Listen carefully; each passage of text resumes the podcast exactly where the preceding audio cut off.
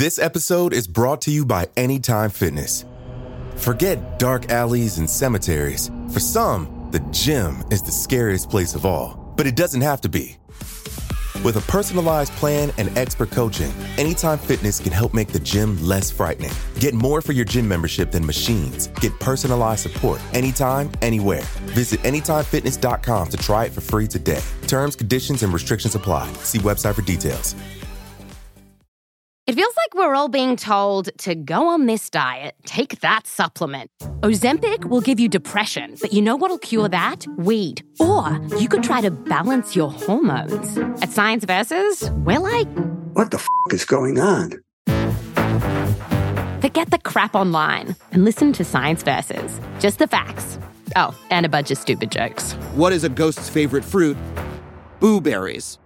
That's Science VS. New season out on Spotify soon. We kick off this new month of Parcast Presents with a truly infamous name Ted Bundy. Known as the campus killer, Bundy committed dozens of murders over the course of his four year rampage and continued to captivate the nation after he was caught. If you enjoy these episodes and want to hear more about history's most notorious murderers, follow the series Serial Killers free on Spotify or wherever you get your podcasts. Due to the graphic nature of this killer's crimes, listener discretion is advised. This episode includes discussions of abuse, murder, and sexual assault that some people may find offensive. We advise extreme caution for children under 13.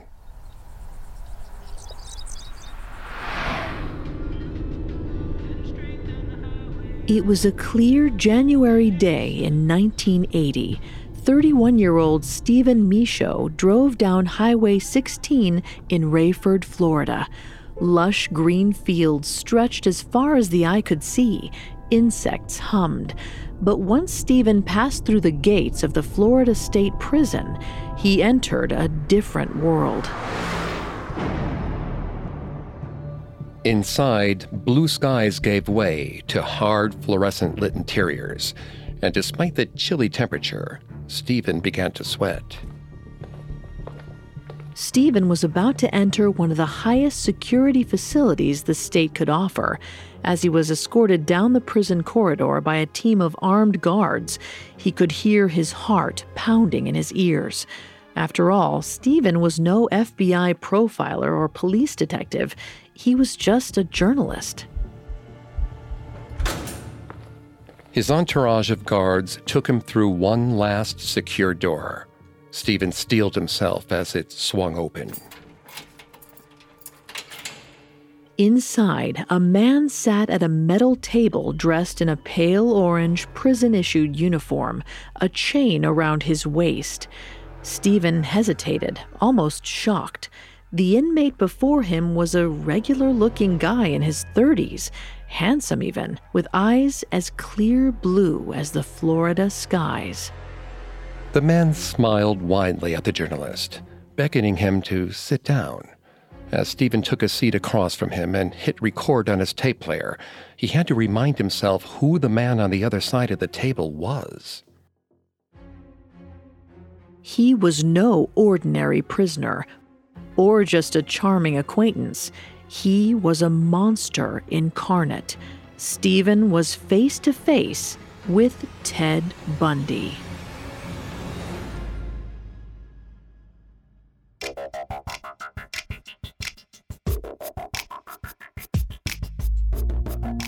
Hi, I'm Greg Polcyn. This is Serial Killers, a Parcast original. Every Monday, we dive into the minds and madness of serial killers. This week, we're covering the brutal murders committed by one of the most notorious serial killers of the 20th century, Ted Bundy. I'm here with my co host, Vanessa Richardson. Hi, everyone. You can find episodes of Serial Killers and all other Parcast originals for free on Spotify or wherever you listen to podcasts. To stream Serial Killers for free on Spotify, just open the app and type Serial Killers in the search bar. At Parcast, we're grateful for you, our listeners. You allow us to do what we love. Let us know how we're doing. Reach out on Facebook and Instagram at Parcast and Twitter at Parcast Network. And if you enjoyed today's episode, the best way to help us is to leave a five star review wherever you're listening. It really does help. This week, we'll unpack Ted Bundy's traumatic early childhood, as well as the events that chipped away at the last of his humanity, precipitating his first eight confirmed murders. Next week, we'll track Ted as he embarks on a killing spree that ends in the mutilation and murder of dozens of young women in cities across the U.S. A bloody rampage that spurred multiple arrests and trials, leading him to become one of America's most iconic murderers. Ted Bundy was born Theodore Robert Cowell on November 24, 1946, in Burlington, Vermont. His mother, 22 year old Louise Cowell, gave birth to Ted in a home for unwed mothers. The identity of Ted's father to this day is unknown. On his birth certificate, a man named Lloyd Marshall is listed. Ted's mother claimed that Marshall was a 30 year old former Air Force pilot. However, years later, she mentioned another man, a sailor by the name Jack Worthington. Neither of these men, however, have been confirmed as Ted's true biological father. Some theories suggest that neither Lloyd Marshall nor Jack Worthington existed at all, leaving Ted, for all intents and purposes, fatherless. Vanessa is going to take over on the psychology here and throughout the episode. Please note, Vanessa is not a licensed psychologist or psychiatrist, but she has done a lot of research for this show. Thanks, Greg.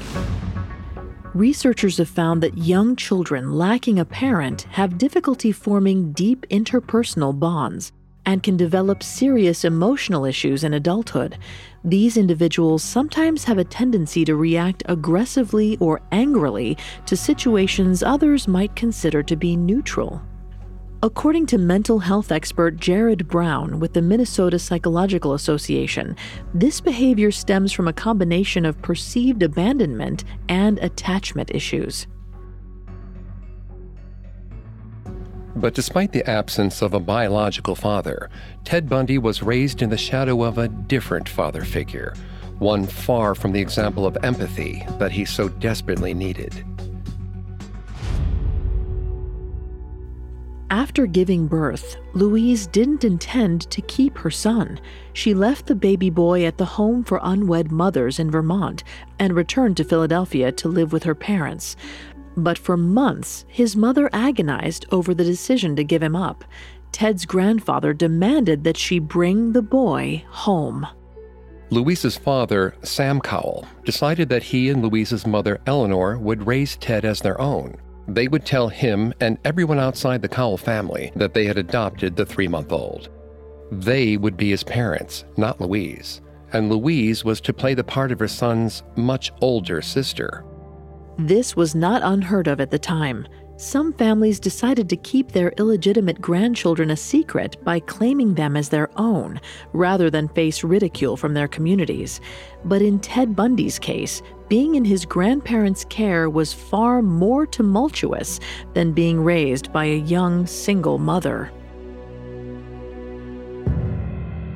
Sam Cowell, Ted's grandfather, was known to be an exceptionally ruthless man.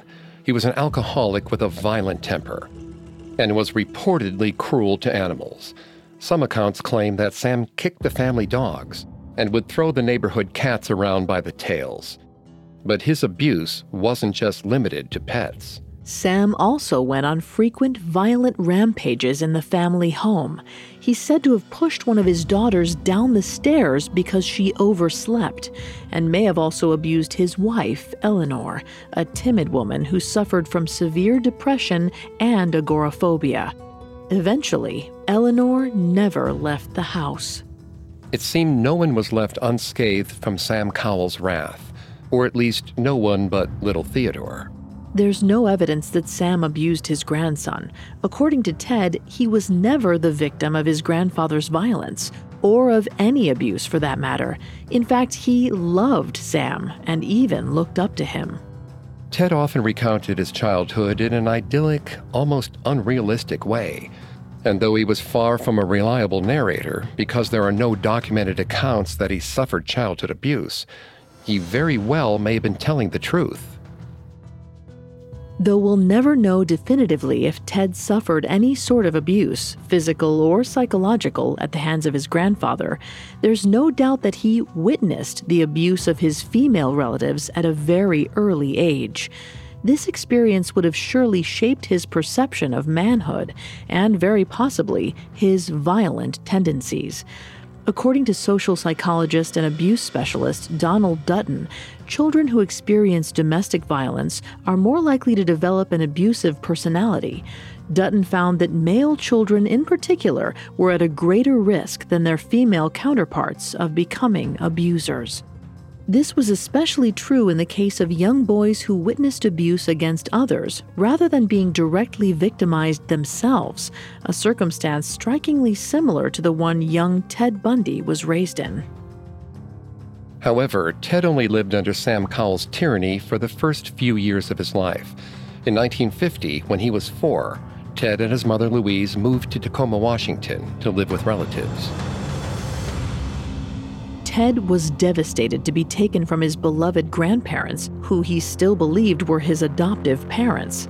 But Louise was determined to start a new life with her son, far from the abusive household she'd grown up in. In the summer of 1951, Louise met Johnny Bundy at an adult singles night at the local Methodist church. The two quickly fell in love, and it wasn't long before they were married. Afterward, Johnny formally adopted Ted, giving him the name that would become so infamous decades later Ted Bundy. But despite this gesture of love and acceptance, Ted was never very fond of his stepfather. He described Johnny as dim witted and resented the fact that he didn't earn much money as a military cook. Over the next 10 years, as Louise and Johnny added four more children to the family, Ted became emotionally detached, preferring to spend his time alone. As a kid, and especially as an adolescent, Ted was incredibly shy and self conscious. He had a speech impediment that often left him stuttering, and he had few friends. Throughout his school years, he generally struggled to fit in. However, Ted's memory of his own childhood was entirely different. The picture that Ted constructed of his youth for psychologists and journalists was like a Norman Rockwell painting. He recalled summer days catching frogs and playing marbles and pee wee football with neighborhood kids. He played up the fact that he was a Boy Scout and that every Sunday the entire Bundy clan went to church. Strangely, Ted's mother Louise echoed this saccharine picture of his youth. Even after his crimes were revealed, she described Ted as a very normal, active boy. Our son is the best son in the world. And perhaps Louise truly did believe this about Ted. After all, he became increasingly skilled at hiding his less savory activities. During his adolescence, Ted began his criminal career as a peeping Tom. He would sneak off in the evenings and prowl his middle class neighborhood to masturbate while he watched women through the windows of their homes. This voyeuristic streak eventually dominated more and more of Ted's life as a teenager. It became an all consuming routine, and he would return to the same houses to watch the same women until the early hours of the morning. As far as we know, Ted was never caught, and as a result, Louise was never conscious of this deviant side of her son. In fact, it seems no one was explicitly aware of Ted's darker inclinations, but his peers always knew there was something off about Ted. In high school, his classmates often said that Ted didn't seem to be all there. He was aloof and never got too close to anyone. He never went drinking, and despite developing into a relatively handsome young man, he never attended school dances or dated. At school, just like at home, Ted was a loner. Of course, Ted's memory of his time in high school was, once again, different from reality. He recounted being perhaps a bit straight edge, but also claimed he was a good student and a talented athlete. In truth, Ted's classmates remember him being both a mediocre student and a lackluster athlete. It seems Ted later overwrote his entire history with the version he wanted to be true. This is in part because Ted had big ambitions for himself. Resentful of his family's lower middle class economic status, he was obsessed with elevating himself to something he felt was greater, more elite. Ted desperately wanted to be a successful lawyer or even president, but he knew he'd only be able to accomplish these goals if he became a particular kind of person someone suave and intelligent, popular and capable. So he started rewriting the parts of his life that didn't fit the mold. And soon, he was given the ultimate opportunity to reinvent himself. He went to college. After a year at the University of Puget Sound in 1966, 19 year old Ted transferred to the University of Washington in Seattle and went to work reconstructing his identity. He threw out his timid personality and formed an entirely new persona, one that was intense but likable, intellectual yet all American. He taught himself to smile with ease and talk with steady, unwavering eye contact. With each new person he met, he tried out this new self until he honed it to near perfection. Essentially, Ted was practicing the charisma and charm of the kind of politician he thought he wanted to be. To gain more experience with this political persona firsthand, he volunteered on a local campaign.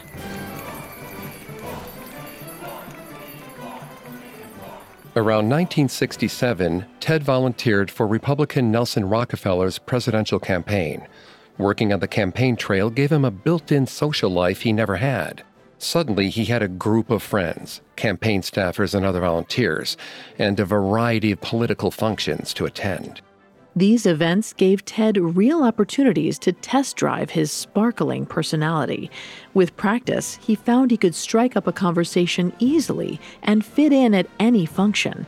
These newfound social skills also landed him his first girlfriend. In 1967, 20 year old Ted met Diane Edwards, a fellow student at the University of Washington. Diane was the kind of woman Ted dreamed of. She was tall and beautiful, with long dark hair. But it wasn't just Diane's looks that Ted adored. She also came from a wealthy family near San Francisco. She was worldly, sophisticated, upper class. Ted swiftly fell in love. The two spent much of their time together going on drives. They traveled across Washington state, through dense forests, seeking out beautiful views on the mountains. Ted later said they also spent hours kissing in Diane's expensive car, whispering sweet nothings to one another. Diane was most likely the first person to truly get close to Ted. She saw potential in him. She was attracted to his confidence and charm but she felt he could make something more of himself. Because she came from a wealthy, influential family, Diane was looking to be with someone who could one day provide her with the lifestyle she'd become accustomed to. Meaning, Ted, with his humble middle class roots, had everything to prove. Being with Diane meant becoming the kind of man she wanted him to be, and her expectations began to compound the pressures Ted already put on himself. It only inflamed his insecurity. When Diane graduated from college in 1968, she returned home to California. The anxiety Ted harbored about whether or not he was good enough to stay with Diane began to devour him. They tried to make the long distance relationship work, but that summer, Diane's letters began to dwindle and her calls became less frequent. Then she didn't write at all. Ted was devastated. Later, he recounted very little about this time, other than a consuming emptiness. He said, in there somewhere was a desire to have some sort of revenge on Diane. But toward the end of that summer, I'm serious, I just it's blank. I don't know what the hell I did. In that blind spot was Ted's dark descent, his slow metamorphosis into the killer he was fated to become. And when he finally arrived, there would be no turning back. When we return, Ted Bundy's composure begins to crumble. revealing the murderer underneath the facade. This episode is brought to you by Anytime Fitness. Forget dark alleys and cemeteries. For some, the gym is the scariest place of all, but it doesn't have to be. With a personalized plan and expert coaching, Anytime Fitness can help make the gym less frightening. Get more for your gym membership than machines. Get personalized support anytime, anywhere. Visit AnytimeFitness.com to try it for free today. Terms, conditions, and restrictions apply. See website for details. Now back to the story. In 1968, 21 year old Ted Bundy found himself utterly alone, his life in a tailspin. It seemed that he'd been fated to live masquerading as something he was not, no matter how he changed himself or how desperately he wanted it, he would never be the powerful, debonair man he imagined.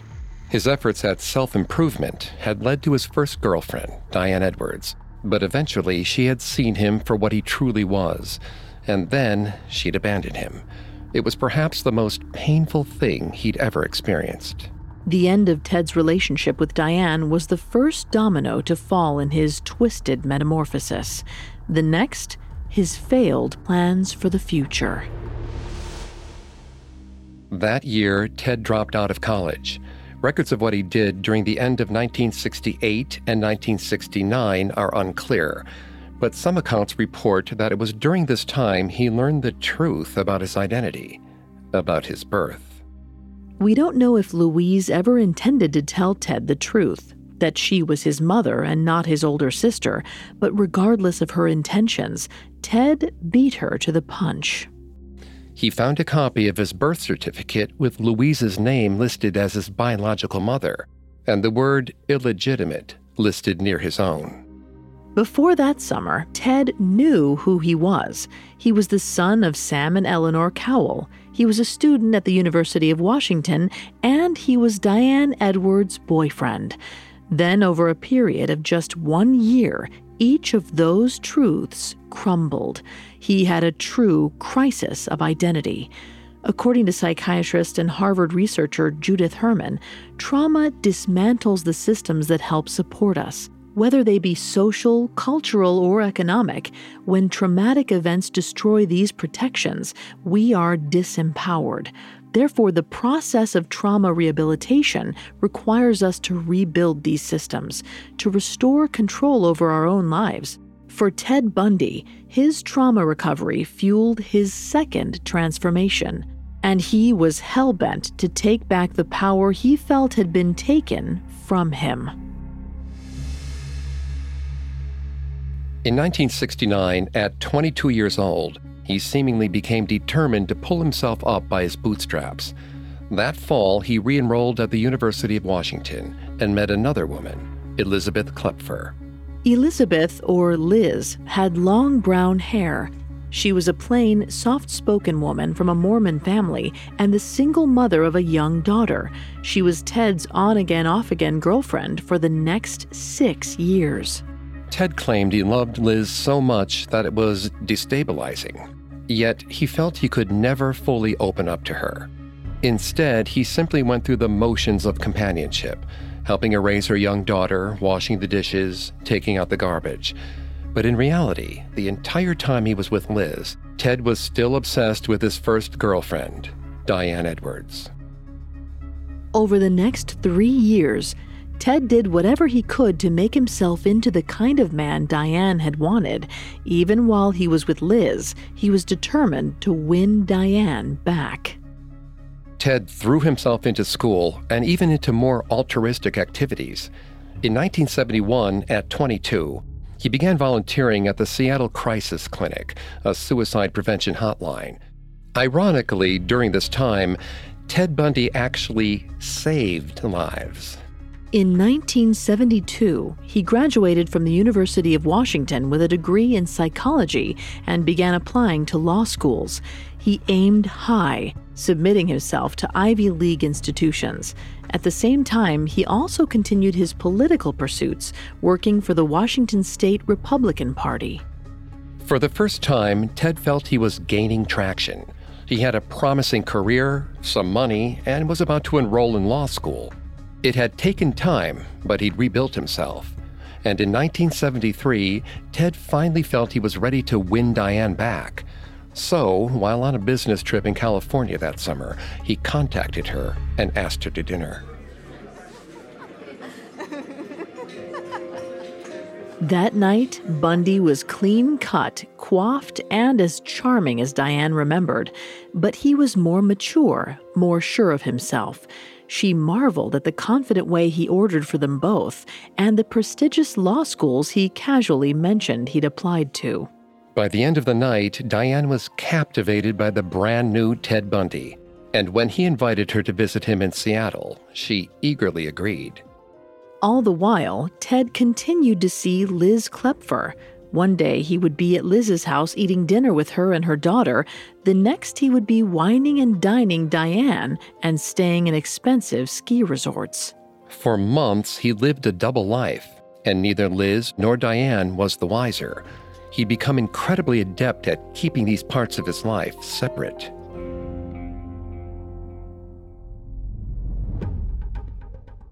This ability to live two different existences simultaneously was one of Ted Bundy's most defining features. Al Carlisle, the prison psychologist who analyzed Ted years later, called this tendency compartmentalization.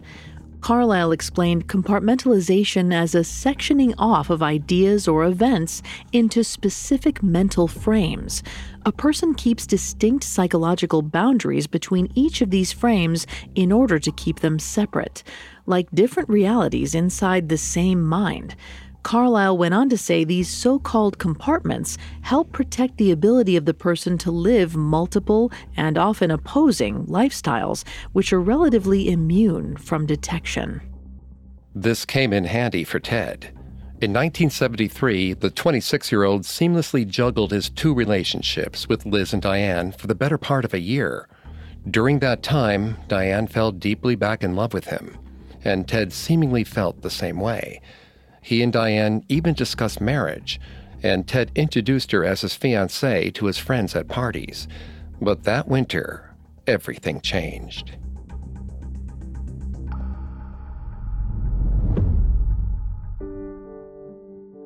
After the holidays, Ted suddenly distanced himself from Diane. With no explanation, he halted any discussion about marriage plans, and when she came to visit him, he was irritable and antagonistic. After pursuing her for six years, and after a months long passionate affair, Ted suddenly turned cold. Diane was heartbroken. When she returned to San Francisco, she wrote to him, begging for an explanation, but he never wrote back. She eventually called Ted, furious, and yelled at him, Why was he doing this? His reply chilled her to the bone. He said flatly, I have no idea what you mean. Then he hung up.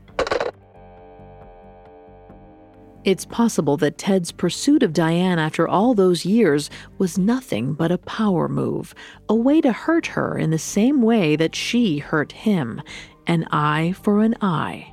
If this is true, and he had always intended to make her fall in love with him only to reject her, it would mean the moment was literally years in the making, a deliberate, sadistic plan. However, there's a possibility that Ted hadn't intended to break up with Diane. Perhaps there were other factors at play. Shortly before the breakup, his grand plans of attending a prestigious law school fell through. His Ivy League applications were rejected. His LSAT score didn't make the cut. Instead, he was forced to accept admission to the University of Puget Sound, a small college located in his hometown of Tacoma. Ted was devastated. He hated himself for not being better. For years, he dreamed of becoming a successful lawyer, and in some ways, it was the entire premise of his rekindled relationship with Diane. Without that future, he may have felt the need to reject Diane before she learned the truth. He certainly felt a consuming sense of failure. As Ted saw it, his future was dimming. The goals he had pursued for more than half a decade had disappeared in a puff of smoke. and so did his self control. On January 4th, 1974, 27 year old Ted took a short walk from his apartment at the University of Washington to a nearby housing complex. It was a familiar stroll he'd made several times before. For days, Ted had observed the building's bottom unit from his car. He'd discovered four university students lived there three young men and their lone female roommate, 18 year old Karen Sparks. Karen was a freshman at UW and a dancer. She had a pretty girl next door look, with a kind face and long dark hair. She slept in the apartment's basement bedroom, fairly separated from her male roommates. Just after midnight, Ted quietly broke into the apartment and entered Karen's bedroom. There, Ted stood in the doorway, crowbar in hand. He approached the bed where the young woman slept peacefully, her breathing steady. Ted's breath, however, was rapid. As he watched Karen's unconscious body, her dark hair splayed on the pillow, he felt his mind begin to spiral. His blood surged through every artery. Then he slammed the crowbar into her skull. Once he started, he couldn't stop. Again and again he bludgeoned Karen. Blood spattered his face and his clothes. In his rage, he broke a metal rod from her bed frame and sexually assaulted her concussed body. After he was satisfied, he slipped out of her bedroom door and into the night.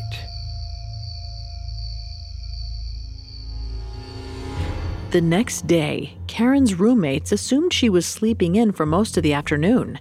It wasn't until 7 p.m. the following night that they found her unconscious, lying in a pool of her own blood. But miraculously, she was still alive. The injuries Karen Sparks sustained that night left her with permanent brain damage and physical disabilities. But it was only the start of Ted Bundy's reign of terror one that continued for the next four years. Coming up, Ted Bundy commits his first documented kill and begins a murderous rampage that rocked the Pacific Northwest. Now back to the story. In January of 1974, 27 year old Ted Bundy committed his first known attack and sexual assault on 18 year old Karen Sparks, a freshman at the University of Washington. Karen managed to survive the brutal attack.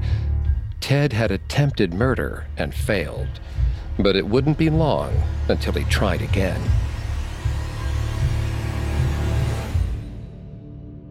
That winter, Ted was enrolled in law school at the University of Puget Sound. At the beginning of the semester, Ted diligently attended his classes, but soon his normally perfect attendance faltered. Ted began skipping class to stalk young women around campus. He cased their apartments, observing their comings and goings, while sitting in his tan Volkswagen bug. He also resurrected his old peeping Tom habits. He watched beautiful co-eds for hours through their bedroom windows as they went about their nightly routines. It was better than anything he could find on TV. However, Ted found his next victim not by prowling the streets around campus, but by tuning into the radio.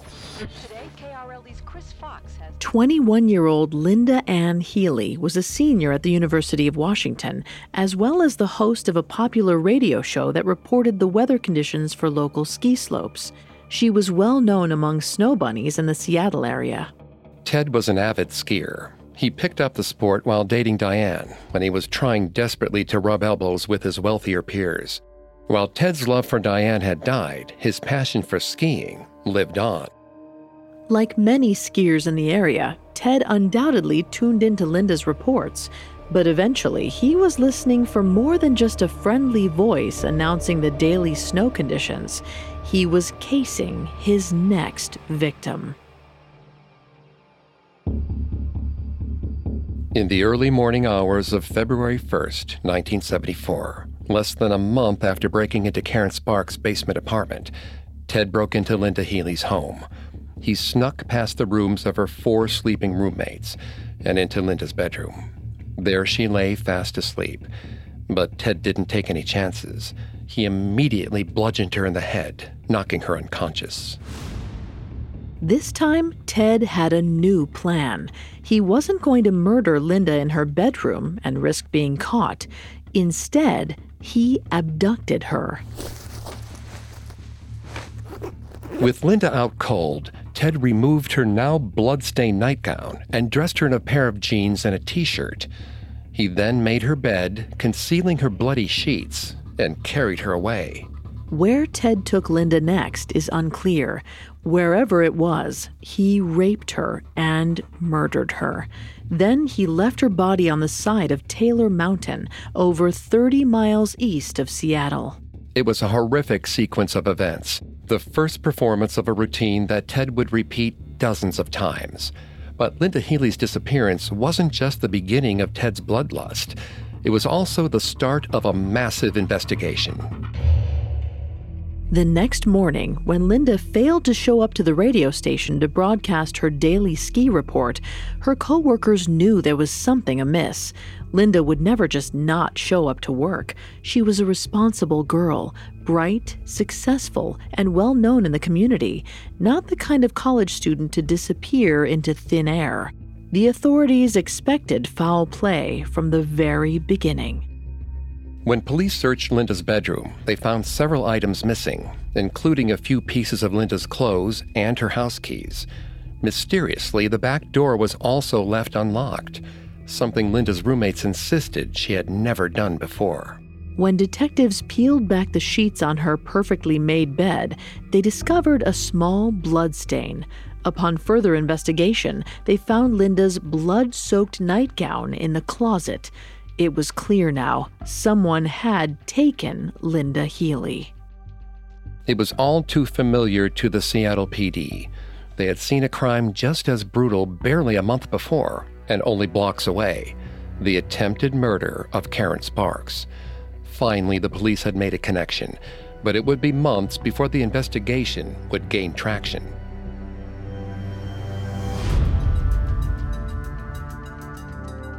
After Linda's murder, Ted was exhilarated. And around this time, Liz Kloepfer, his long term girlfriend, noticed a distinct change in him. His mood shifted at the drop of a hat. One minute he was in high spirits, as charming as ever, and in the next, his eyes went dark. Simple arguments escalated into threats and broken furniture. It was the first time Liz had seen him skirt towards violence. His sexual habits changed as well. Though Liz and Ted reportedly had a tender love life up to that point, he became aggressive, coercing her into anal sex and insisting they experiment with bondage. But handcuffs in the bedroom with Liz wasn't enough to satisfy Ted. He continued prowling the streets of Seattle, hunting for his next victim. And during the spring and summer of 1974, he killed half a dozen young women in quick succession. Sources vary on the timeline of Ted Bundy's killing spree, but according to author Ann Rule's book, The Stranger Beside Me, Ted's next victims were claimed in the following order. In March, Ted abducted 19 year old Donna Manson from Evergreen State College in Olympia while she was on her way to a concert. Later, he confessed to decapitating her and cremating her head in Liz's fireplace. Her remains were never found. In April, almost exactly a month later, Ted abducted 18 year old Susan Rancourt from Central Washington State College in Ellensburg as she was walking to a film screening. He murdered her and left her body on Taylor Mountain. Only a couple of weeks later, on May 6th, Ted expanded his hunting grounds. He murdered 20 year old Roberta Parks, a student at Oregon State University, four hours south of Seattle. Three weeks after he returned from Oregon, Ted spent the evening with Liz and her family. Liz's relatives had gathered to celebrate her daughter's baptism the next morning. Everyone was in high spirits. Liz, who had been feeling troubled about Ted and his recent bizarre behavior, felt her worries ease as she watched him chat with a family member, laughing in his big, infectious way. He was back to his usual charming self.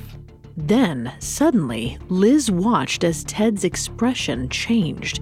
It was like witnessing a storm drift across a bright sky. Suddenly, his face went dark, and he excused himself from the table. Ted left early that night without a word of explanation. The next morning, he was late to Liz's daughter's baptism. Liz's thoughts immediately flew to her greatest fear. Ted was cheating on her with another woman. But the truth was so much worse. After he'd excused himself from Liz's family gathering, Ted raped and murdered 22 year old Brenda Ball, his fifth confirmed victim. After a night of butchery, he spent the next morning at a baptism. Ted's sudden departures soon became a common occurrence. More than a few times, Liz fell asleep next to Ted, only to wake up in the morning to find he'd disappeared in the middle of the night. While Liz silently kept note of Ted's strange behavior, the authorities also identified a disturbing trend. Every month, a new college aged co ed seemed to disappear into thin air. And by that summer, the Pacific Northwest was gripped in terror. Walking around college campuses began to feel like a living horror film. Hitchhiking, which was a popular way for young people to get around at the time, stopped almost entirely. Girls in Seattle were even advised to travel in groups and to avoid walking through alleys. Perhaps the most eerie detail of the mysterious disappearances was the fact that each of the missing women bore a striking resemblance to one another. Almost every single victim was young, white, attractive, and had long dark hair parted down the middle. They looked like Diane Edwards.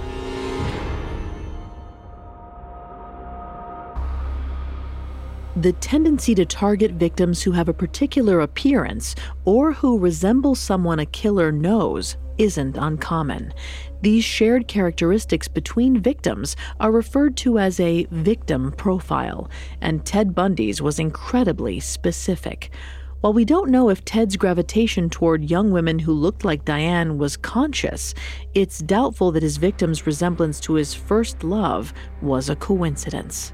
However, Ted later denied that he deliberately sought out a particular type of target.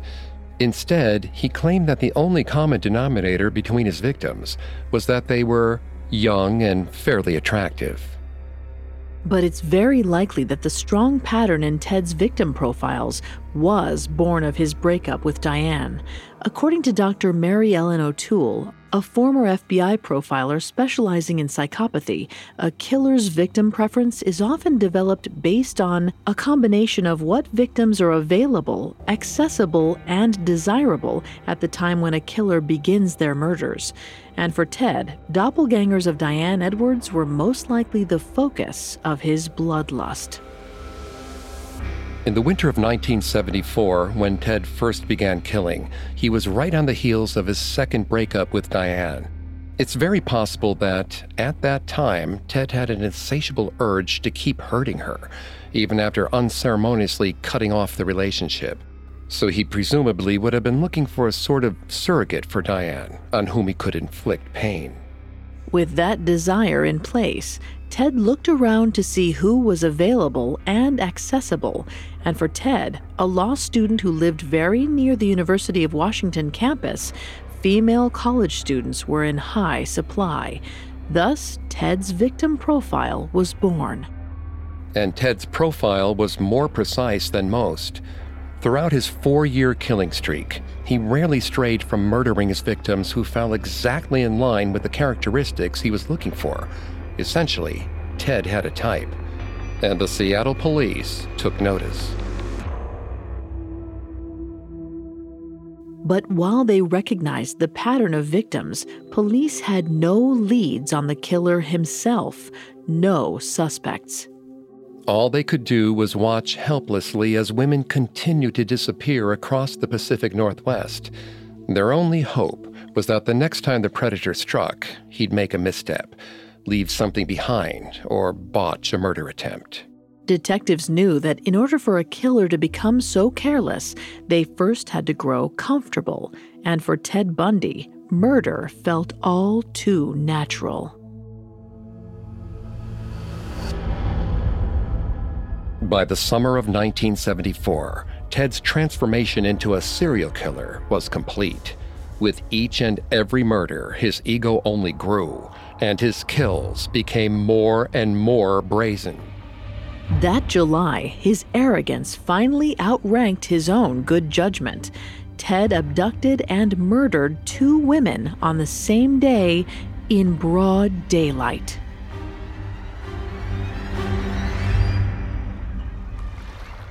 July 14, 1974, was a beautiful Sunday afternoon at Lake Sammamish, just east of Seattle. It was a busy day for the park. Nearly 40,000 people had come to enjoy the lake's cool waters and to picnic on its shores. But Ted Bundy had different plans. Ted arrived at the lake in casual beach clothing and wearing an arm sling. He began approaching young women, explaining he was having a hard time loading his sailboat into his car with his injured arm.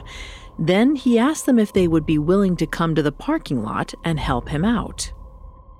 Many women politely declined, but two agreed to help the poor, injured man.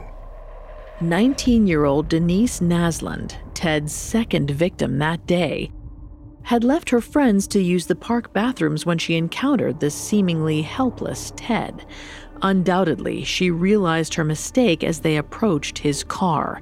It wasn't a pickup, but rather a tiny VW bug with no sailboat in sight. But by that point, far from the crowds of people at the beach, it was too late. Ted's first victim that day had been a beautiful young woman he spotted sitting on a blanket in a yellow bikini 23 year old Janice Ott. Witnesses observed a man approach Janice. They described him as handsome with an unidentifiable, vaguely British accent. Before Janice walked off with him, they heard Janice introduce herself. Then, so did the stranger. His name was Ted. Seattle's mysterious co ed killer had finally made a critical mistake. He'd left behind one vital clue his real name.